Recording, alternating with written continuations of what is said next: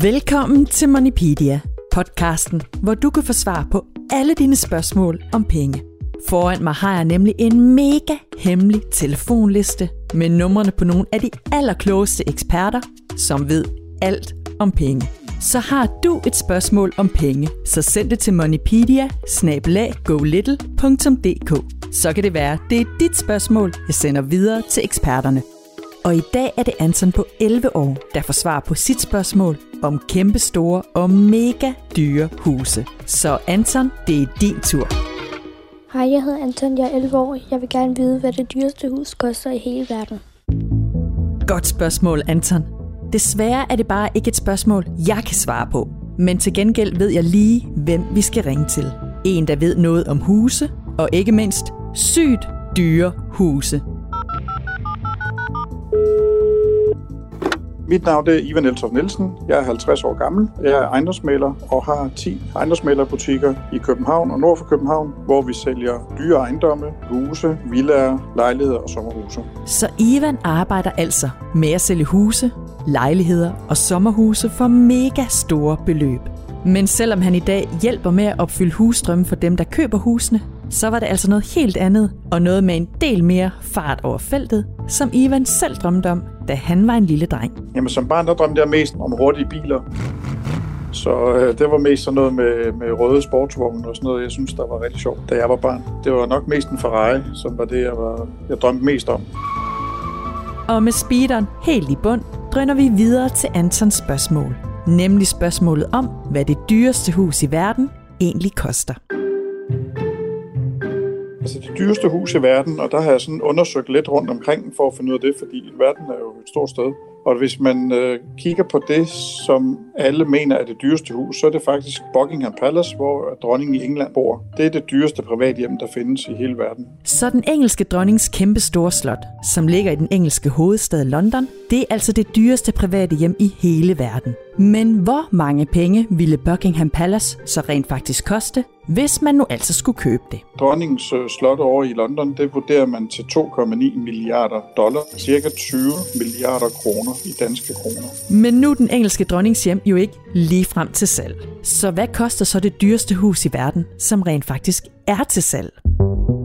Det koster 3,3 milliarder og ligger i Beverly Hills i USA.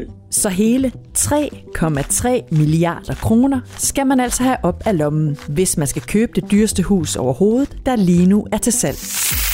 Og hvad er det så egentlig, man får for de 3,3 milliarder kroner, hvis man nu besluttede sig for, at det hus, det vil man da egentlig gerne købe. Det jeg kan se der, det er jo, det er bare sådan noget helt fantastisk drømmevilla. Den er helt nybygget. Det er noget med, det er det største hus, der findes i, i hele Kalifornien. Liggende på en bjergside med udsigt ud over Beverly Hills og, og havet.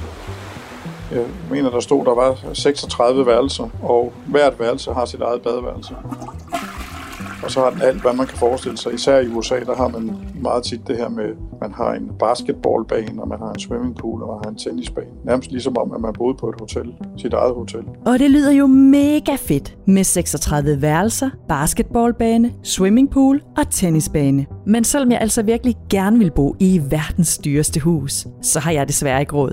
Men det er der til gengæld nogle af dem, der bor i området, hvor huset ligger, der har derovre i Beverly Hills, der har man jo også rigtig mange, typisk er det jo kendte skuespillere eller lignende, der køber sådan nogle ejendomme. Så det vil sige, der er også mange derovre, der har, der har rigtig mange penge at købe sådan noget for. Men det er jo alt sammen i USA. Hvad så med herhjemme i Danmark? Herhjemme, der sælger Ivan jo altså mega dyre huse. Og hvad er det egentlig, der gør de dyre huse så dyre at købe? Oftest er mange af de dyre huse, de er faktisk nybygget, og det vil sige, så er de bygget af så dyre materialer, og de er så store huse, at de har været meget dyre at bygge, og så ligger de altid på en helt fantastisk beliggenhed, og jo bedre udsigt og jo bedre beliggenhed, jamen jo dyrere er huset.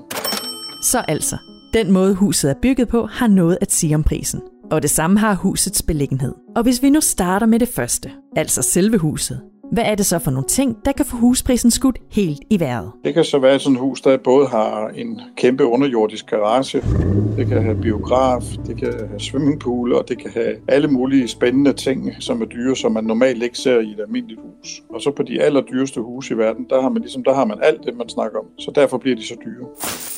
Og så var der jo også det med beliggenheden. Altså der, hvor huset ligger. For det har også betydning for prisen på huset. Jo bedre et hus ligger, jo dyrere bliver det. Direkte til vandet, måske med egen strand, eller med en meget flot udsigt, det er det, der gør husene meget dyre. Og hvorfor er det så lige, at for eksempel en flot udsigt eller en beliggenhed tæt på havet, så man kan vågne til lyden af bølgeskvulp, kan få prisen på et hus skruet helt i vejret? Det ved Ivan selvfølgelig alt om. Hvis man har råd til at købe et dyrt hus, så vil man rigtig gerne have noget, noget pænt at kigge på, og ikke ligge lige øh, ud til en motorvej.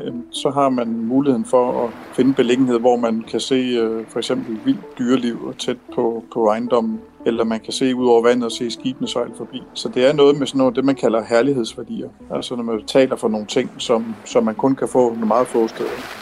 Så når et hus for eksempel ligger tæt på vandet, eller tæt på flot natur, så er det altså med til at gøre det dyrere. Simpelthen fordi der er mange, der gerne vil bo steder, hvor der er noget flot at kigge på. Og det er med til at gøre huset dyrt. Og apropos skyhøje priser, så er rekordindhaveren for det dyreste hus solgt i Danmark faktisk tilhørende Ivan selv. Han står nemlig bag salg af Danmarks historiens dyreste hus nogensinde.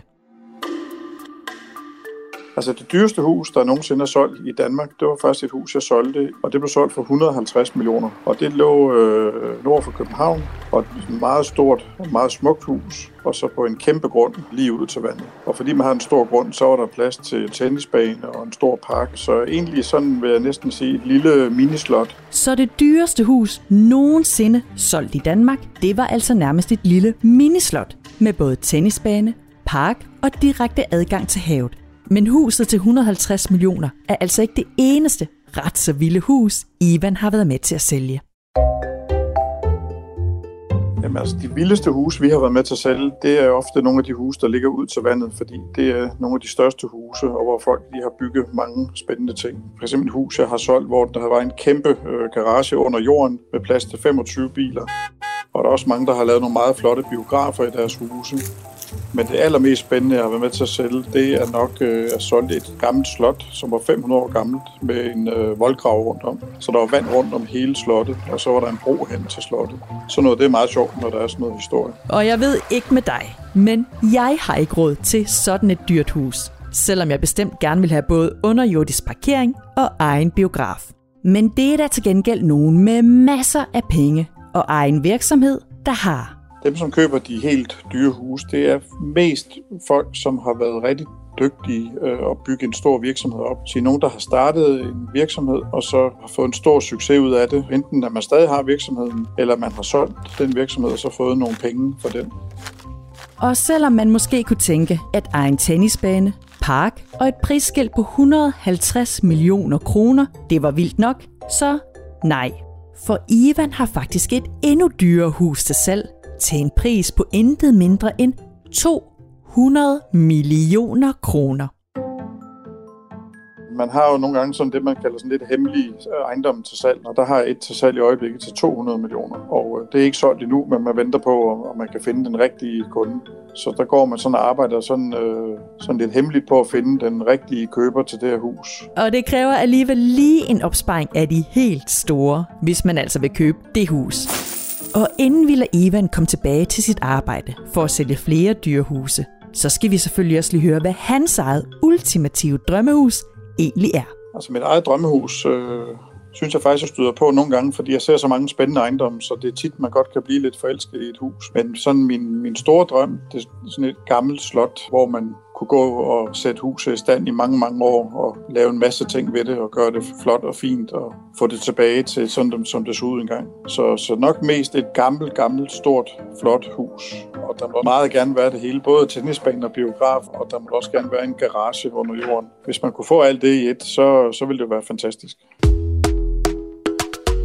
Og på den måde fik vi svar på Antons spørgsmål i denne episode af Monipedia. Og har du et spørgsmål om penge, som du gerne vil have de kloge eksperter svar på, så send det til os på moneypedia